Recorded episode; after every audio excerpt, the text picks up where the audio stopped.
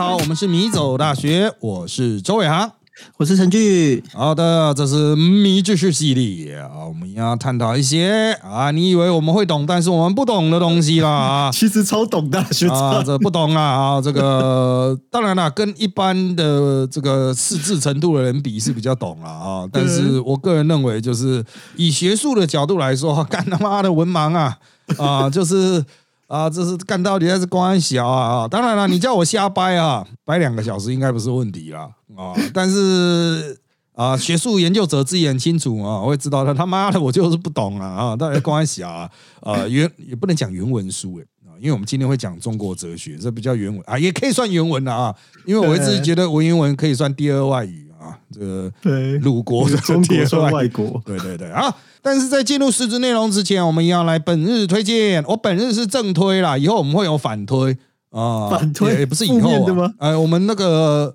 呃先录不见得会这个先出来，它有可能后播嘛，哈，所以你可能已经推到反推荐的了啊，听到反推荐的了啊。但是我今天是正推荐，我今天要推荐的是什么呢？啊，是 U Bike 二点零的锁。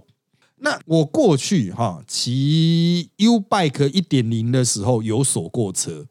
哦，U Bike 一点零现在台北市几乎已经消失了啦，啊，都没有没有看到，都撤撤到外围去，可能撤到新北这样。那 U Bike 二点零的锁跟 U Bike 一点零不一样，U Bike 二点零的锁直截了当的讲，它就是你在骑的时候，你会发现篮子里面有那个呃绳啊，这就是那种铁锁绳这样，但它就只有一个头在那边。它是要把车头往右边吧，哈，稍微歪一下，然后呢，车头上面的孔就会对到车架上面的孔，然后你再把那个绳，就是那一条锁拉起来，然后它的头从那个两个洞这样穿下去，就锁住了，哦，它就锁住了。那要怎么开锁呢？就是你要拿你原来用的那一张悠游卡，悠游卡哦，好神奇！你去逼再在小锁，对你再去按那个绿键，让它重新感应，它就解锁了。啊，它就解锁了。那那哦台车应该很贵吧？U Bike 那个呃，我不知道哎、反正政府一定会凹到厂商免费提供吧。好厉害哦我也我也不知道，因为它有很多呃，这其实里面有很多故事哦。啊，这个对我们做狗官的人来讲，就是我们一我们当官一定会凹啊，就说啊，你根本免费提供，然后这种车辆免费提供，我不知道最后面的整体谈的价格是什么，因为它特许嘛。哦，就是我特许你这家厂商的这个东西可以在这边运作，那你要给我一些优惠啊，不然我就要让给别的厂商啦。啊，所以厂商在提供车子的时候，可能就是价格压很低，或是 free 的啊。然后呢，呃，甚至还要提供政府授权费这样子啊，就是政府会就是给你有独门生意嘛哈。那当然，厂商怎么赚钱那是后话了，因为政府现在补贴 U 拜给补贴，然后台北市好像开始前面三十分钟又不需要五块钱了。哦，就前面三十分钟是免费，可是这就可能造成很多问题诶，就是啊，反正我先讲这个锁的，它的好处就是真的很方便，不会像之前 U 拜一点零还要拿一个小钥匙这样子，哦，对吧？我想说应该要有小钥匙，就是很机械式，它现在就是电子式，当然会不会宕机我都不知道了，宕机就悲剧了。好，那重点是哦，U Bike 二点零的机械的运作啦、稳定度啦，都比一点零要好，就是它的硬体部分比较 OK 哦，比较不容易坏了，坏掉的几率是有，但是比较没有一点零那么高。那再来就是说哈，在多数的状况下哈，政府是心力大于出弊啦。好，它的防弊措施原则上就只有一个哦，哪一个呢？就是这个好像还是不能够在同一个站点快速借还。好，哦，就是你把这个在这个站把车子停进去之后，好像十五分钟还是十分钟之内不能在这个站重新再借一次。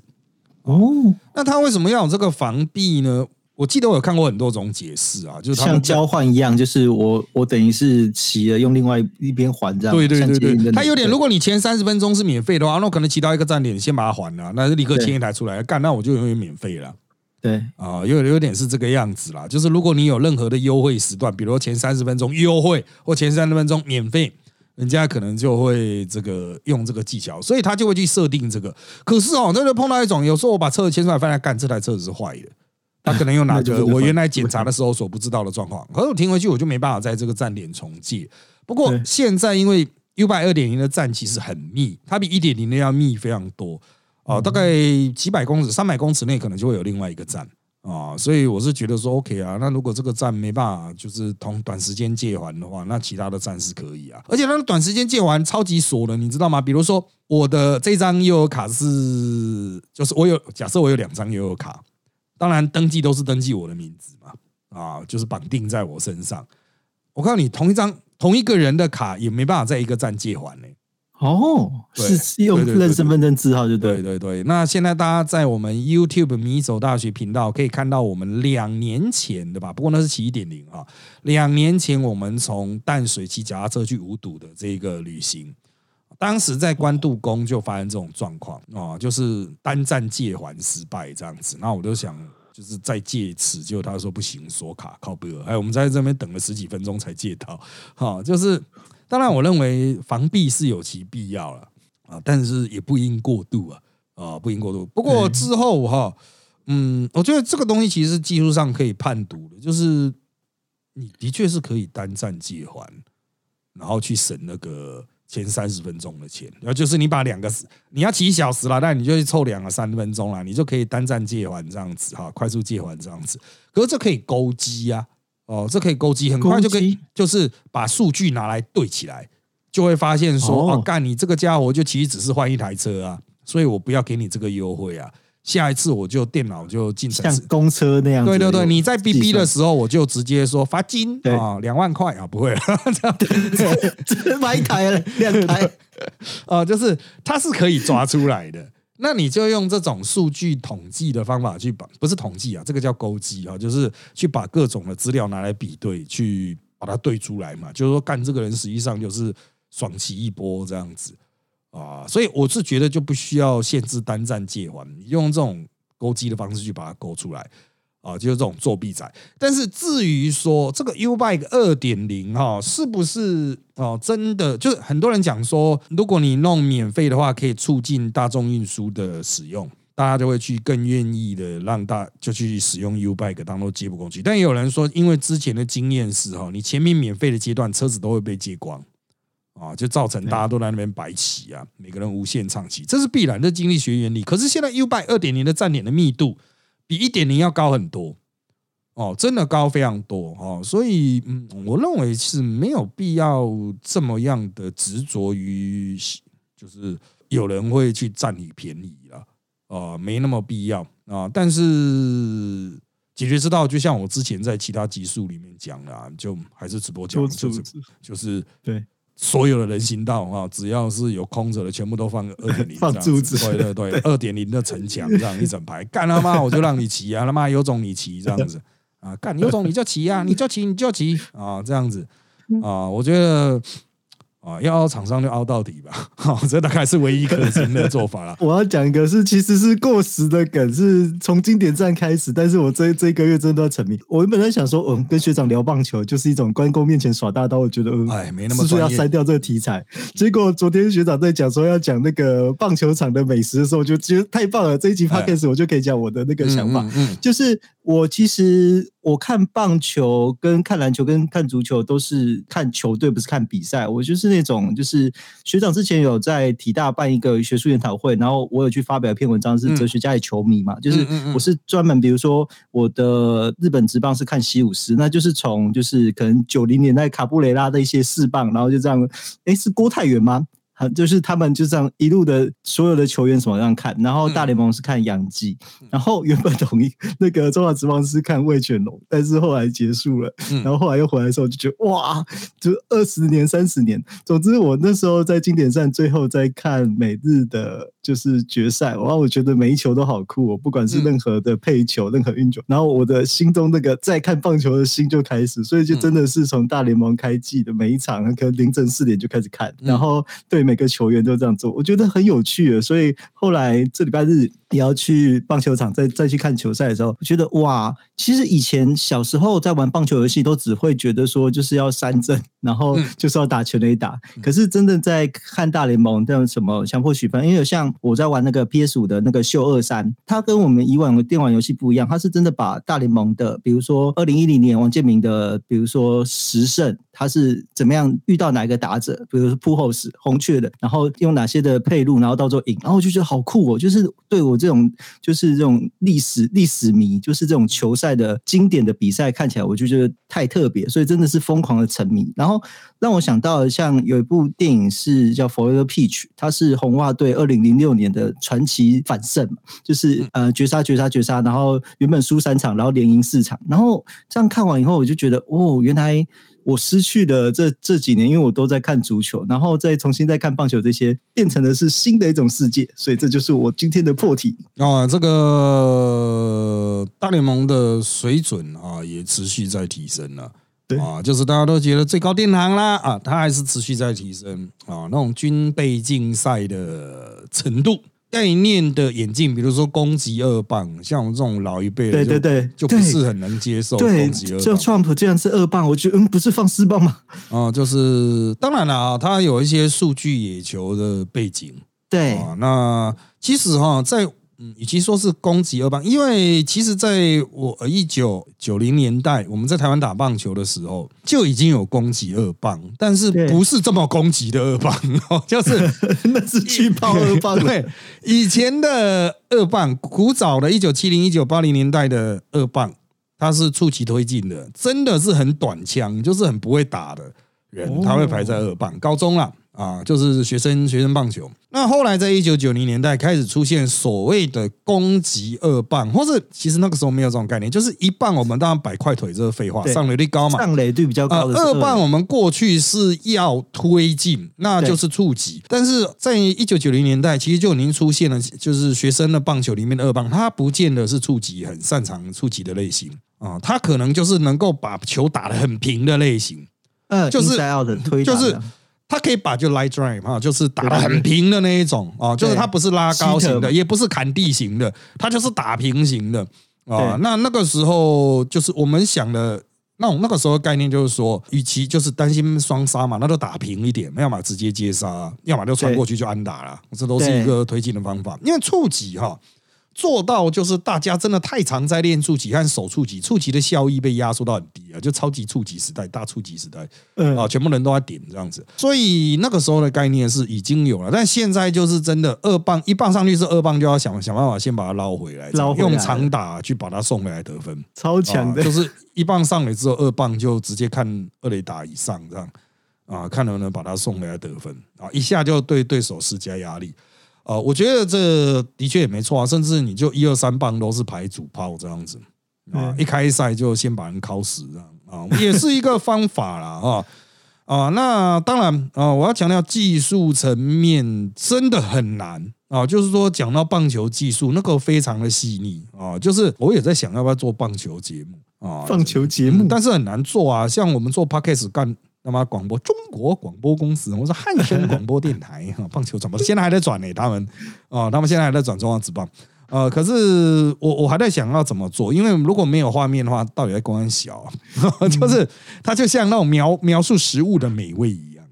对。啊，这个口感啊，Q 弹又不粘牙啊，什么他妈的那种棒球你很难去描述那种你没有动作你要怎么描述？那你没有没有跟人家买画面，那你就只能放图片。啊，就如果你纯粹 YouTube，这个是我我在思考的啦。哦，除非是你像 Josh 他们那一些棒球系 YouTube，他们就是啊，要么就买画面呐，啊，要么就是自自己做啊画面呐，自己做图说啊。哦，我觉得都需要相当程度的热血。像我们这种本来就不是很想专注于此的，虽然我们也也算是研究棒球，可是比较不同领域。我是运动伦理学，棒球伦理学比较不太一样。就是哦，像这个东西有很多可以谈的细节啦，哦，但是也不是所有人都要看门道，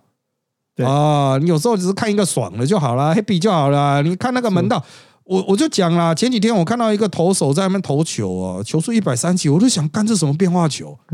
啊？因为那也是不怎么主力的选手，他就投这颗一百三十几的球，想干这滑球吗？可是他手看起来好像不像滑球我，还可以看得到手的那个啊，因为现在镜头的那个 FPS 都很高，对，所以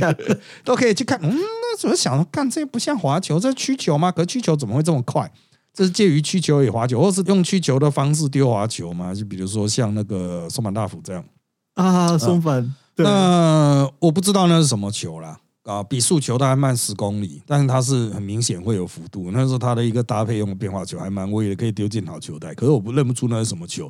啊，讲白一点了。啊，很多球评在那个画面还没那么好时候，只知道干这是直球，那是变化球啊。林老师嘞，还什么卡特球？我看了半天我也看不出来那卡特球啊。大家通灵大赛是不是？他现在可以算出转速哎，就是多少转多少，对，太猛哎。对，现在都有机器帮忙算。对啊，那机器很快就给建议，然后你就大概拍嗯，修掉那个偏误，AI 修就修掉 AI 的偏误就知道了。哦，可是啊，你一般人又没打过卡特球，跟你讲那卡特球那那些。我也没打过卡特球，因为我以前打棒球的时代只有滑球而已。哦，那滑球是真的哦，你在挥击的时候，不管是哪一种系的，现在人家还是什么 sweeper 还是什么啊，就大谷翔平丢的，对对对，Hurry on slide 啊，就水平滑球。哎，那个丢手里的那手会丢坏掉。以前我们都会说最好不要丢那一种松板大斧啊。对，就是我也不知道啊，为什么？因为我们绝大多数看到的滑球都是垂直，比较偏垂直的了。哦，是垂直系，哎，是垂直系的。因为往外跑的会伤手。我那个时代大家就知道会伤手啊。我们有有有有打过啊啊，就是呃那个时候有碰到，比如洪启峰啊，后来他是在打直棒是打者了啊，就是真的会往外跑，你会觉得哇，球棒挥出去真的滑掉，所以叫滑球这样子。啊，就它跟曲球不一样，曲球你可以去抓它那个掉下来的幅度去打，就是你心中设定要打它曲球，就是可以打得到。可是滑球没办法呢，因为它有时候真的滑得很出去，啊，就就滑掉了，就油枪滑掉了。所以像声卡跟紫叉就是纵向变哦。啊，声卡呃，以前的声卡跟后来的声卡又不太一样啊。以前的声卡真的就是一种嗯呃比较。就它其实就是往右打内角串啊，你打了就是滚地球。那后来就变成二缝线时代啊，二缝线大家都说是声卡，它就是用直球方式丢出去，然后就是可能就球员的生理素质就造成了他会往你右打者的比较低的位置去窜啊，各种变形啊啊，就像以前我们的变速球，真的也就是垂直下坠，它的出手姿势跟直球一样啊，但是你手指不施力嘛啊，然后它就是出去就像。拖了枪的野马 没有啦，就像断了线的风筝一样会掉，好神奇哦！电动的跟这个实际上完全不一样。可是现在大联盟的变速球，他妈的每个都投的像声卡一样会跑呢，有违禁。我想干你啊，他妈一堆怪物啊，打个屁啊，干啊！就是我们会亲手知道说，干这是打个屁啊，妈怎么可能打到？但是观众看会很爽，对，观众看到哇，干啊，你违禁哇，这个违禁很强。哇，这个什么击球很漂亮啊！瞬间击球出速啊！现在开始讲这种火球，哦，瞬间击球出速，我觉得这也不错啊。以前我们就是打平嘛，打到这个有阿达利仗，就是这么平阿达利，对这个名字好熟悉啊。这个词汇，但是他们就会讲说什么，这这个击球是火球啊，有完全咬中球心，对，咬中球心，形成它球速击棒出挥棒出速多少？一百五还一百六？呃，击球出速啦，那叫击球出速。啊，我觉得这个很棒啊，就是用科学方式去表达出来。但是哈，会不会让一般人有误解？就是说，干那是正常人也可以达得到的呢？我觉得这个可能还需要大家冷静一下哈。那个绝对是正常人达不到的。台湾直棒选手一军选手的程度，也是各位正常人达不太到的哦，达不太到了。就是他们现在表现，你有时候觉得很鸟啊，干那么。怎么球速一百三十七、一百三十八的直球，然后呢，啊，这个打者也是打出去啊，都软软的这样子哦，就是其实它有很多要素啦，哦，就是投球有很多要素啊，就是你一百三十八，那突然投到出其不意的地方，还是可以有一定程度的压制力。啊，就人家都没想到会丢到这边的吓一跳没。对，那个时候内跟外真的差很多哎，自己打的时候才发现哇。对对对，就是嗯，就是你要心中就要先设定好，才有办法有效击球，所以它是一个赛局啊。对，那真的没那么容易了啊，所以呃，不要看大联盟看久了就误以为大家这个是很正常的水准，没有呢哦，这个很难哦。大联盟是真的，除了天分之外，努力啊、经验都是很重要啊。这个才有办法串起这么精密的比赛啊！我不是说大联盟所有比赛都很精密啊，还有很多摆烂的比赛啊。刚刚杨基被打爆。对啊，就有时候打一打乱打，这样输了乱打，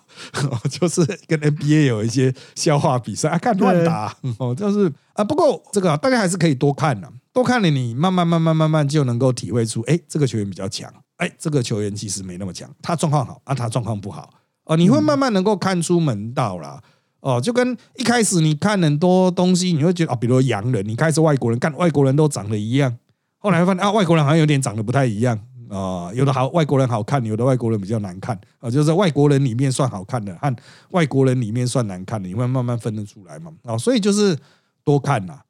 其实他们要办这种大赛，也都是希望去重燃这个大家对于比赛的观看的热度啊，不然很快又没有人看棒球了。对啊，你看，特别是委内瑞拉、多米尼加那些，你就是看了经典赛以后，觉得哇，就是看他们大联盟比赛跟看就是。国家队的比赛那感受是不同，像足球那样，就跟足球世界杯一样啊。很多人都说：“哎，我们看欧冠啊，他妈欧霸都比那个好啊！” 干，我就是对。那当然，那废话，你他妈全队用钱砸出来，能不好吗？看你们讲什么干话？但是国家就是一个重新的 mix 嘛，大家要整合啊，化学效应会不一样。对啊，就国家代表队就会跟一般的职业球队是不一样，职业球队他可能已经打出队形了。国家代表队是没有队形一团乱的，就是大家每次都在不断的重整重整，它就会产生出一些新的化学作用嘛。啊，当然国家代表队的强弱可能很明显啦。啊，你那种用钱砸出来职业球团比较豪华的球队，可能实力会比较接近啊。这个，但是他就会有很多就是拼拼凑凑不同的化学效应嘛。就是全部都是豪门球队，全部都是很贵的球员，也不见得踢得好。没错，说整合起来就是干他妈球就只有一颗，是要怎样？而且这次经典赛剧本真的写太好，不管是那个日本、墨西哥、日本、美国，那都觉得哇塞，这是漫画都不敢画。呃，其实中南美的球队真的对于他们国家来讲，很多人会误以为说大联盟一半是美国人，一半是中南美人，错哈，没有那么多啦，还是绝大多数还是美国人呐。中南美还是比较优秀的球员才能够去，所以他们的确也都是尽力为国争光。啊，因为他们也知道，就是自己在大联盟是少数，希望自己的国家能够被看见，所以特别的努力啊。那些中南美的国家啊，但是他们是，当然他们在大联盟的选手是远比我们多啊。不过他们也没有你想的那么多啊，也不是说什么可以组五支支大联盟球队啊，也没这么夸张啊，没有那么多。啊，就像日本，他顶多也是组两支帮大联盟成都的球队出来，两三支。对，可是他人口之也没有那么少啊，美国的三分之一再强啊，他应该是介于美国，哎，美国日本一亿两千万，美国那三亿还是四亿万？哦，就是当然了，美国是差不多一千，对吧？这样算是一千万人撑一支大联盟球队啊。那台湾是两千万人，到底能不能撑得起一支大联盟等级的实力呢？啊，这个就是棒球实力的差距了啊！就是美国就是啊，让你嘛，其他让你一些国家来嘛。我美国每两千万人生出来的棒球人才，就是一支棒那个职棒大联盟球队的等级。主要是老板也不不想放他们大咖，跟足球一样，就是像这一次的那个救援就直接爆掉整季，那个超亏的啊，那个没办法啊，这比赛都会有风险的。他不在这里爆，我看他那种等级的这么玻璃的膝盖，他妈搞到开机投个两场的爆，庆祝就爆掉，跳个两下他妈膝盖就爆了，妈的，这浑身玻璃啊！看啊，这个能不能下我们的推荐？我们来看一下我们的叮咚。我们今天要来谈的是一位哥本在课本里面写过的人物，他叫董仲舒啊。为什么会突然看到董仲舒呢？因为我在 YouTube 上面点一点，突然看到传奇中董仲舒之墓的那个 哦，就是有中国的 YouTuber 去找董仲舒之墓啊，就是他们哪一座到底才是董仲舒的坟墓？哦，他晚年他都已经成为谜了。我记得 Wiki 也写到他董他的那个墓是个谜。对啊，那他们 YouTube 的现场拍啊，就是董氏宗亲会就认为汉武帝旁边的一个墓是董仲舒啊，但他们认为说不太是，因为他是在汉武帝的陵园里面，董仲舒应该不太可能，应该是在外面哦，附近有另外一个可能才是真正董仲舒的墓。那既然这个我看到这个 YouTube 之后讲，哎，again，那我们就来看一下董仲舒吧。董仲舒呢，大家在历史课本学过了，你知道最具代表性的应该就是罢黜百家，独尊儒术啊，就是他在汉武帝的时代，汉武帝之前就是黄老道家很盛啊。对啊，那之后到了董仲舒，就是要罢黜百家，独尊儒术，那就会让大家以为哈。这个好像是他是会当时权臣像宰相一样，其实没有呢。董仲舒没有做到多大的官哦，是哦，对。那他一直顶顶哦，他做到顶就是国相，就是那个刘氏诸王的那种王国的国相而已。哦，所以他是曾经就是上言，就是跟武帝建议的，但是武帝其实也没有真的就是非常认真处理。不过确实在那之后就是独尊儒术了哦，所以他并没有获得重用哦，没有当到宰相，没有当到大官哦。不过这也凸显武帝的大脑是正常的，你知道吗？因为他妈这个家伙就只是一个那个五经博士啊，他公羊学的嘛啊，公羊学等下我们讨讨论了啊，就是那个春秋的三传之一，但重点是武帝。虽然某种程度听从他的话，也会参考他的什么称谓之说，哦，就是这个讲白一点都是算命，然后来决定很多事情了啊。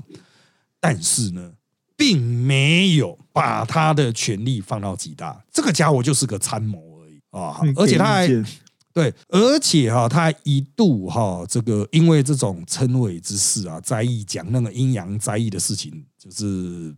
被判死罪。后来超水匿名审查的那个最早的黑锅就是他。对对对对对对对，所以哈，这个我个人认为就是实际上哈。我们现代人如果只读过历史课本的话，会误以为董仲舒是权臣，你知道吗？对，因为那个相我们都会以为是丞相，结果他只是一个地方官啊，国相。他当时的国很小啊，因为就是那个汉朝会担心刘氏诸王会在那边乱嘛，所以这些国都小小的一个啊，就只是让那些诸王下去爽的封邑而已，就是你可以去吃那个那边的那个税赋，然后养你，但平常没啥事啊。那我个人认为啦，哦，就是董仲舒。他影响很大，很多人也很敌视他，说他什么什么罢黜百家，独尊儒术啊，阴阳在意啊，陈伟之说啦，什么啦，巴拉巴拉巴拉巴拉。好，但这都不是重点，重点就是他呃在当时是一个不重要的政治人物啊，他是一个不重要的政治人物。可是呢，像我们现代人都还可以嘴炮他，所以重点就是他弄出来的东西有很大的嘴炮空间啊。那我们要看的两个，第一个就是公羊学。啊，公羊就是《春秋公羊传》，一般大家读到的是《左传》，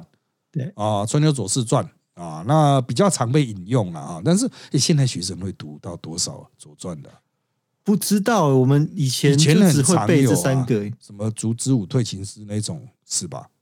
好像是啊，这种诶，我必须要说啊，我再帮大家梳理一下，《春秋》是史书，本身东西很少，然后。因为东西记载的东西太简短了，跨博，所以他有去解释它的解释，就会形成各家之言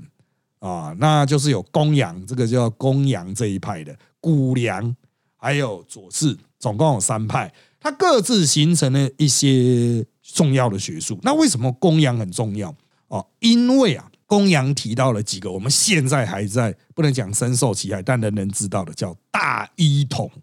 嗯啊，这个大一统哇，一讲都是干，大家就有 feel 了，你知道吗？哦，就是中国统一论啊，就是从这个大一统的概念来，还有别夷狄，就是夷狄跟我们不同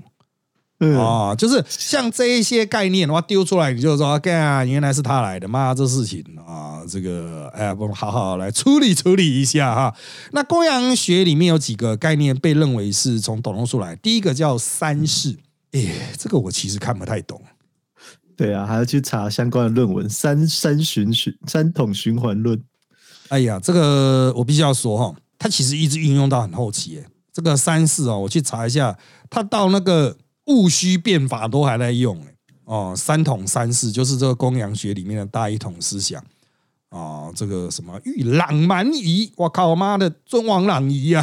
说要朗蛮夷，我刚以为是那个新英的节目，想说这这三民主义课吗？尊王攘夷啊，光正诸夏啊，欲正诸夏，先正京师，欲正世庶，先正大夫嘛，就是你要从这个呃内圣外王这边啊，就是才能够攘夷哈。你要先，其实就是类似像尊王攘夷这样子的概念。只是日本人他妈不是嘴炮而已，干，但日本人真的做到做到了。可是中国清末那些家伙，就是好像康有为，他就有利用三统三世啊啊，就是说哇，现在是一个那个就是最好的时代。讲白一点，他那个三世就是说啊，他会把时代分成三个阶段了对，啊。然后现在就是我们要大概一票的这个阶段了啊，我们要去做改革，要变法，要变啊，不是一成不变啊，因为每一世都会有它各自的法啊。可是就算转身的概念，正白桶、正赤桶跟正黑桶，对对对，就是当然了哈，在过去的那个三桶，就是那个桶的概念，就是改朝换代全部都要换掉啊。易服色的那一种，就是你一个朝代会有一个朝代的整个的那个什么土德、水德、火德什么的，啊什么什么色、什么色、赤红赤啊，干他妈的，反正就像美季棒球球衣的时候的客场会换配色那样。呃，对对，就通通都要把它改掉哈，就是他们都是认为，就是你改朝换代就要全部换掉，这其实都是来自于公羊。哎，过去你可能不太清楚这是干那些公羊小，但这就是公羊学。哦，那当然了啊，他后面的这些学者解释是，我觉得他妈很凹啊啊，就是你干脆就讲说他妈转身到异世界好了，干，对，干他妈的你这我推之子啊，对啊，就是你要说啊，我要变法，哎变法的时候怎么可以变呢？祖宗之法怎么可以变？啊，那个他妈公公羊学里面有，你看哦，现在就是要变啊，哇干嘛硬凹啊？啊，那超繁杂的欸，对啊，公羊学期一开始我相信是没有那么复杂，但是董仲舒又加了很多料之后，就他妈的变得不知道是。就是跟孔子到底有他妈的毛关系它还有三？种算式：复合三、复合再、复合四，然后完全的写好，太神了。啊、就是干，真的，你他妈，你不要在自己家里想一想，你 就他妈的变那么大一篇出来，就像那个称谓啊，对对，称谓之说，其实应该是原来就已经有了。啊、就是说，呃，因为从商朝以来就有祭祀嘛，去预测的，然后久而久之一定会有交互印证嘛，哦，就是说哦，祭祀预测哦，就占卜预测出一个状况，然后呢，这个状况之后，接下来会影响到下一个事件，他们就开始去把这种，比如说符咒，还有对。灾异，就是发生什么样的气象啦，或者是大地啊的那种事件，地震啊、陨石啊、流星啊，当做是。哦、这个跟人会有互动，跟人的行为会有互动，认为人的行为感应啊，互为因果，就是我们后来讲的天人感应说。但是啊、天人感应说，其实我觉得是它对我们现在影响最大。就除了刚刚那个大一统啊，就是啊一定要讲中国一定要统一啊，所有大家都要齐一这样子哈、这个是其中我们现在比较会有感。另外一个就是，其实我认为天人感应是一般台湾人最受到董仲舒对，思想就记得影响是。天人感应。对啊，哦，当然，当然大家都知道，哦，这个最有名就是那个啊，这那个迷因图啊，就是之前不是有一个什么树莓的那个迷因图，就是说什么现在都几月了还这么热，天不造甲子啊、就是他他在反那个同婚的时候丢出来那个迷因图啊，就是有一个反同婚的出来受访，那现在都几月了还这么热哦，就是因为搞同性婚姻这样，这个就是天人感应啊。不过那好像基督教的、欸，哦，信基督教引用天人感应说啊、所以我认为这个天人感应说，哈，嗯，它其实是一个非常普遍的这个存在于呃这种不只是华人呐啊，甚至是整个欧亚大陆都非常普遍，就是我们会透过观察天象，透过大自然的反应啊，把它跟人的行为产生连接。嗯哦那当然希腊 physics 的概念，小小的个人应该是没有办法有这么大的连接，那是谁会有责任呢？就是罪在正宫啊，哦，就是皇帝嘛，啊，干就是你啊，你不是天子妈都你害的这样，所以哦，这个就会很容易连接到这种，你既然你作为君主，你声称你受到天命啊，是连接到天的好事，那可以归功于你；坏事当然也是你的责任。啊，所以这个哈、就变成了一种，我觉得是早期用来制衡皇帝的方法。哦。哦，就是他们会拿一些烂梗说干都是你害的啊，啊，比如说啊天降上灾异了，哎，他那个灾异真的很广泛呢。啊，比如说什么打雷打到什么东西呀、大殿烧掉啊，干都皇帝你害的 这样子锅也太大了吧？对啊，那比如说捕到一只奇怪的野兽啊，干那是祥瑞啊，祥瑞啊，这是表示这个皇上仁德啊，这祥瑞。干他妈的随便捡一只没看过的鳄鱼，你看他妈的来抓到一只地龙啦，不得了啊！这个就是看你虎烂的功力，你知道吗？天道感应说真的是这样子啊，什么番邦进献的长颈鹿杖，哇，麒麟啊，瑞兽瑞兽啊，皇帝啊，皇帝伦德啊，这样子，就是解释空间很大。当然发生灾变，比如黄河决堤啊，干他妈一看就知道是人为的，都决堤了，他妈的啊！但是他就是说啊，你说皇帝本人啊，你可能啊喝酒喝太多啦啊，上上帝上天降下这个灾异等等。所以我觉得，一旦董仲舒建立了这一个生梗的系统之后，就是十万里牵拖呢，你知道吗？啊，就是被罚。对啊，就是啊，什么东西都可以牵拖到皇上，皇上就说干娘，你这样也牵拖到我啊，妈的！啊，就是，可是后来的哈，等这些第一批人死掉嘛，后面就盖锅承受，你知道吧？啊，那些学者、博士、五金博士或是内阁首辅，就说，哎，你看，你看，以前的书是这样写的，哦，说这个是代表皇上哪里做的不好啊？但那我觉得最干的就是什么什么星进入什么位置这样子哦，对啊，干那个不是一定会发生的 吗？对啊，那一定会发生的嘛，干，除非有超新星爆炸，不然那干那不是一定会发生的吗？天体运作，你只要会算他妈，他一定会什么星就进入什么位置啊？什么荧惑进入了什么样的位置？干到底关我屁事啊？本来就会这样子的哦，本来就会自然发生的。你如果是不自然，比如说哎，突然很冷，突然很热，突然有蝗虫啊，那也就算了啊。突然有瘟疫，那也就算了。他妈的，星星星星不就是他妈的这样运作的？一定会发生嘛？而且汉朝都知道了呢。哦，对啊，汉朝的时候的他们天文学都知道，实际上好像就已经知道行星了。哦，对啊，我记得汉朝就已经知道可以去推算日月食，哦，甚至更早应该就可以。干他妈月食都说，哎呦，怎么月食要发生日食了？皇上啊，这是你要修仁德，皇上搞不好他妈懂天文，说干你娘最好可以赖在我头上。之前前几天大家都已经算出来要日食了，你他妈的还敢赖在我头上啊？啊，这。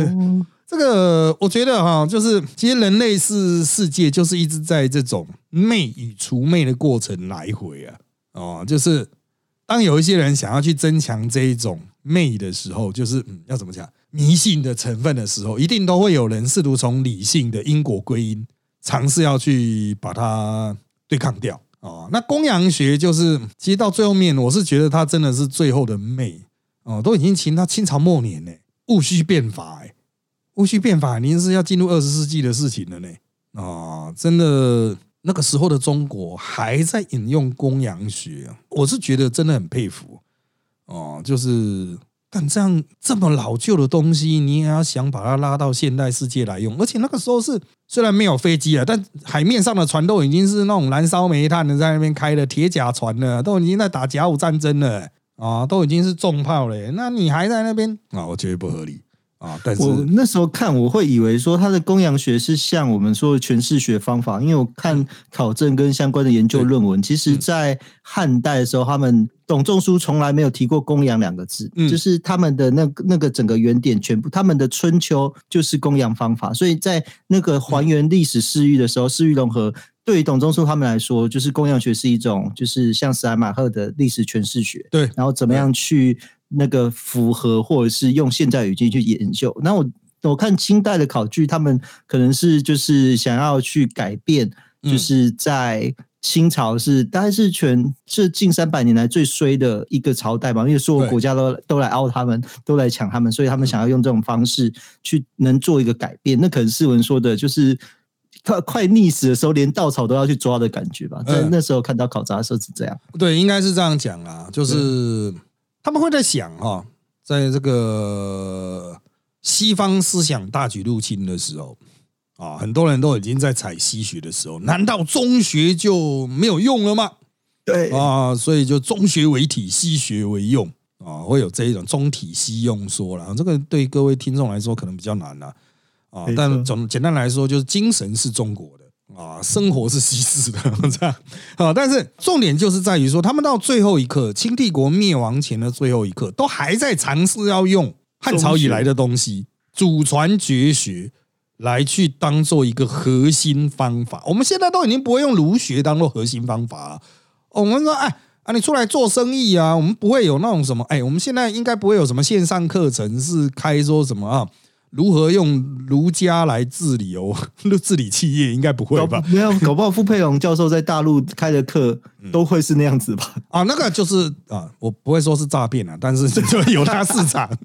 有他市场。学长，他一年就一栋房子哎，对对对对，哎，何止傅佩荣，多的是人在搞这一套啊，这些头共仔都是啊，玩的都是同一套啊，这个根本东西都是三十年前一模一样。但是重点是啊，重点就是实物上那个是已经没有人这样做了，它就是一个噱头，你知道。啊，那就只是一个噱头，说哦，看大家来了解一下，读一下孔子，好像很吓趴这样子。可实物上，你今天政府官员说好，我们今天要搞什么内圣外王，搞这保证被电报，你知道吗？盖个高铁，你内圣外王剩你个头啦！你看哦，所以满天都是飞机，你还在全力是功夫啊？哦，所以是功夫。所以现在的我们看会觉得说，干他们太夸张，但他们算是一个最后一搏吧。对啊，因为他们康有为这些家伙之后，就新儒家的那个熊实力的东西就被举出来了嘛，就开始积极跟西学去做整合、去做对话。